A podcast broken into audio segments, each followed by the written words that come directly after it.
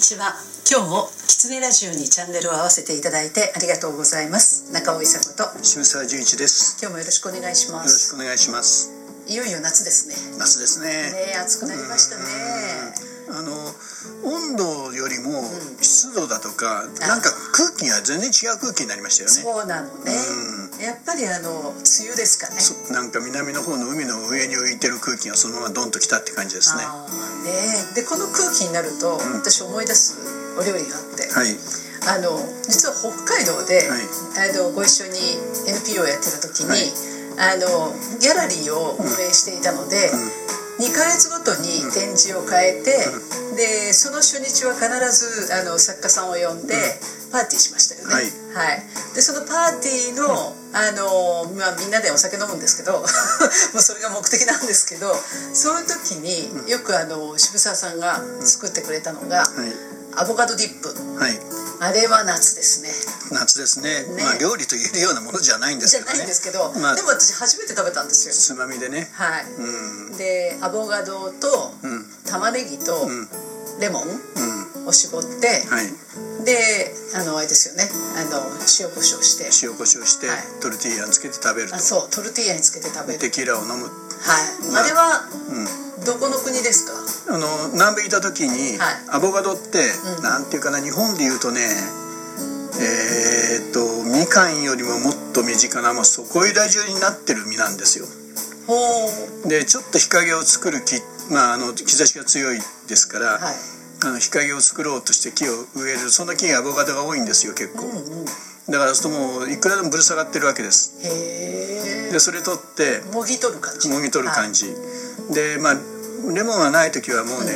今度はあのグレープフルーツがそこいら中になってますから、へえ。それそこいら中うん要するにタダでできる料理なんですよなるほど。うで、お酒のあて。そうお酒のあてお昼間に食べるものですか。あのね結局向こうはね、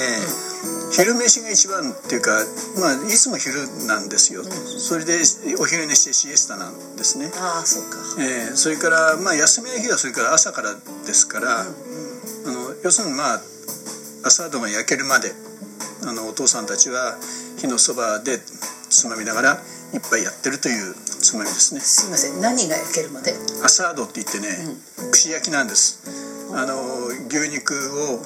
丸焼きみたいな感じ。そう鉄の串に刺してあの、まああの塊ごとにはい串に刺す場合もありますし、は一頭をそのまま大きいハサミでジョキンと切ってお腹からでガバッと牛一頭開いて、それに串あの串を刺して炭火の遠火で焼きながらお父さんは酒を飲みながらたまに塩水をそれに塗るとなるほど、んそれがメインなんですね。それがメインでメす。インで食べるまでの間。はいえっとアボカドディップをつけてトルティーヤを食べながら、はいテキーラ飲んで、はい、モヒート飲モんでヒート飲んで、過ごすえーそれ待はもうっ当然外ですよねて待ってられないですからね、そはい外です外ですよね、で南米はそのクーラーが効いた部屋とかそういうことじゃないんですよね,、ないですねねだからそれが美味しいんですよねきっとでね毎日お休みみたいなもんなんですよえそこで渋沢さんは何のお仕事されてたんでしたっけえーそこで一応農業指導をやるんですけど、はいはいあのなんていうかなお休みが基本的に暮らしのベースなんですね、はいでその中でちょっとあのに日本で言うとまあちょっと遊びに行こうかっていうぐらいがちょっと仕事しに行こうかって感じなんですよ、ああなるほどうんまあ食うには困らないわけですよねそのものがなってるからですね物がなってるし牛はそこら中に歩いてますから、はいでもその牛は、食べていい牛とか例えばそう出荷する牛とかいろいろあるじゃないまあですか、一応ねその所有者ははっきりしてますから勝手に殺して食うわけにはいかないんですはが、あの人口よりもはるかに牛が多いですかああらそっか一頭もぐらいいのなすくなっごい安いんですよ、たああそっか、うんじゃあそれをお昼ご飯でみんなが食べてても誰も文句言わないということでうん、すだか、からな食べようぜって言って、今日は昼ちょっと一杯やろうぜって、あのいう日になると、はい、誰かが牛って引いてくんですよはいはいはいでじゃあ俺たちこれ飲んでるからあのひ昼はアサードっていうその焼肉だからね、あのよろしくねって言って、まあ、召使いみたいな女の子がいて、はいでその子が「あ分かった」とか言って本当にちっちゃい女の子なんですよ、はでうちらは炭火を起こして、で宴会が始まるわけですよアボカドをはいはい食べながら、で女の子一人で昼までに牛一頭おろしますからねすごいですねそれがもうそこの生活文化なんですよね、生活文化ですねあのね、もう本当にねあの農耕民族っていうかな、その牧畜民族とね、はち違うなと思いましたよいそうですよあの、ね日本人だったらもう鶏1羽ね締めるのが大騒ぎいやでいすけやど、もう怖いです私もできないです本当にだからまだ中学を出る前ぐらいの女の子が一人で牛一頭さばきますからはねいすごいねうんしかもほとんどね余すとこなくなんですよだから多分もう生きてることと食べることが一緒なんで生きすてよねることと食べることは一緒、ねあの本当にね朝歯を磨くことと同じぐらいの感覚ですねなるほどねうんでそんな中で、多分南米だからきっと暑いんだと思うんですけど、その暑いところで食べるものがそのアボカドディップみたいにすっきりするわけですよね。そうですねでそれとねもう一つはあのーみんなでよく、まあ、東京でもそうでしたけど、パーティーの時に餃子作りましたね。作りましたねあの中国行くと、あのそれこそパーティーだっていうと、逆に最初餃子作りから始まりますよね、そうですか。うん、だからもうおね客さんも、接待する側も一緒になって、とにかくみんな餃子を延々と作って、でそれで出来上がるとさそれ食おうぜと言って、まあ、向こうは水餃子が中心ですから、はい大きい鍋にお湯沸かして、うん投げ入れて投げ入れて、はで黒酢をつけてはいはいはいそうですよね、だからあのうちでもそうでしたけど鎮守でもやったことがありますけどね、みんなであの餃子作ってると、あのコミュニケーションがねそうよくなりますよねあのねよくと取れてにかくコミュニケーションの基本はねやっぱり一緒に飯を作って一緒に食うことなんですよ。そうですねこれまあ NPO だとかいろんなところでいろんなキャンプだとはか、いそれからいろんな会合をやりましたけど、はいあのその場を一つの一体感にするのに、は一緒に料理を作って食うってそれはもうカレーも一緒なんですけどねなるほどねもうずそっとそうれでがすねねはいもう一番いいです、そうですねいろいろ見えてきますもんねそうですあのね会話途切れないですよねそう作ることと食べることっていうのはね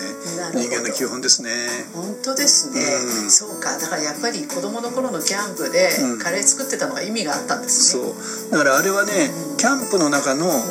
夕ご飯作りっ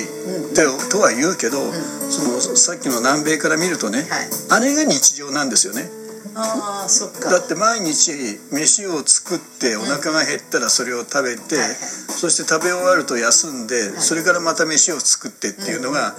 多分こう旧石器時代からずっと人間がやってきたことですよなる。ねほどね変わってないってことですね、うん、それを仕事だとかね、なんだとかっていうのはこれはもうある意味で、ね、仕事っていうのは余暇の一つですよね食べるものを作ってるのが仕事ですそよね、うそれがね生きるということであり仕事なるほどね本来の仕事それがその南米では今も変わってないってことですよね変わってないですねねしかもその世界の最貧国と言われてる国で、それで暮らしが成り立ってるということですよねそうですよねであの人たちは貧しいからかわいそうだと言って先進国たちは一生懸命 ODA をねうんうんやるんだけど、はい ODA っていうのは政府間援助なんですけどね、はい無償援助といって、はいみんなでお金出し合ってあの人たちの生活を良くしてあげようと言ってやるんだけど、まあ点点点ですねそうですね、うんあとよくそのおっしゃるのがねやっぱり文化はそういうところにあるってよくおっしゃいますよね、日常の暮らしの中にありますから、やっぱりその餃子にしても、アボカドディップにしてもね、はいその作る工程かはらい食べることとそこでの会話、お酒、はい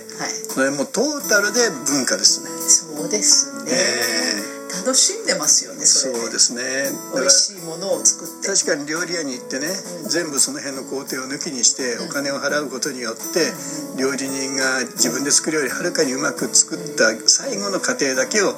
出してくれて食べるのもたまにはいいですけどた。まにはね、えーまあ、稲刈り体験に行こうって言って稲刈りだけしてお米ができたっていうのと同じことですよね。そうですね、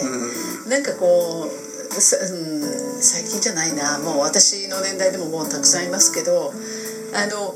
お金を出しても美味しかったというかね、気分になるという やっぱりあのいいものを着ていいところに行ってそれなりの日を過ごすというね、その特別感は絶対あった方がいいとあった方がいいですね、うん例思うえんばですよね魚にしても肉にしてもね、そのみんなで船に乗って釣りに行って、はいでそのと釣れた魚をさばいて食べるというのはいも美味しさっていうそうかでね、すよねあのの料理屋の一流の料理屋で出てくる刺身の美味しさとは全然違います全よ。然違いますよね、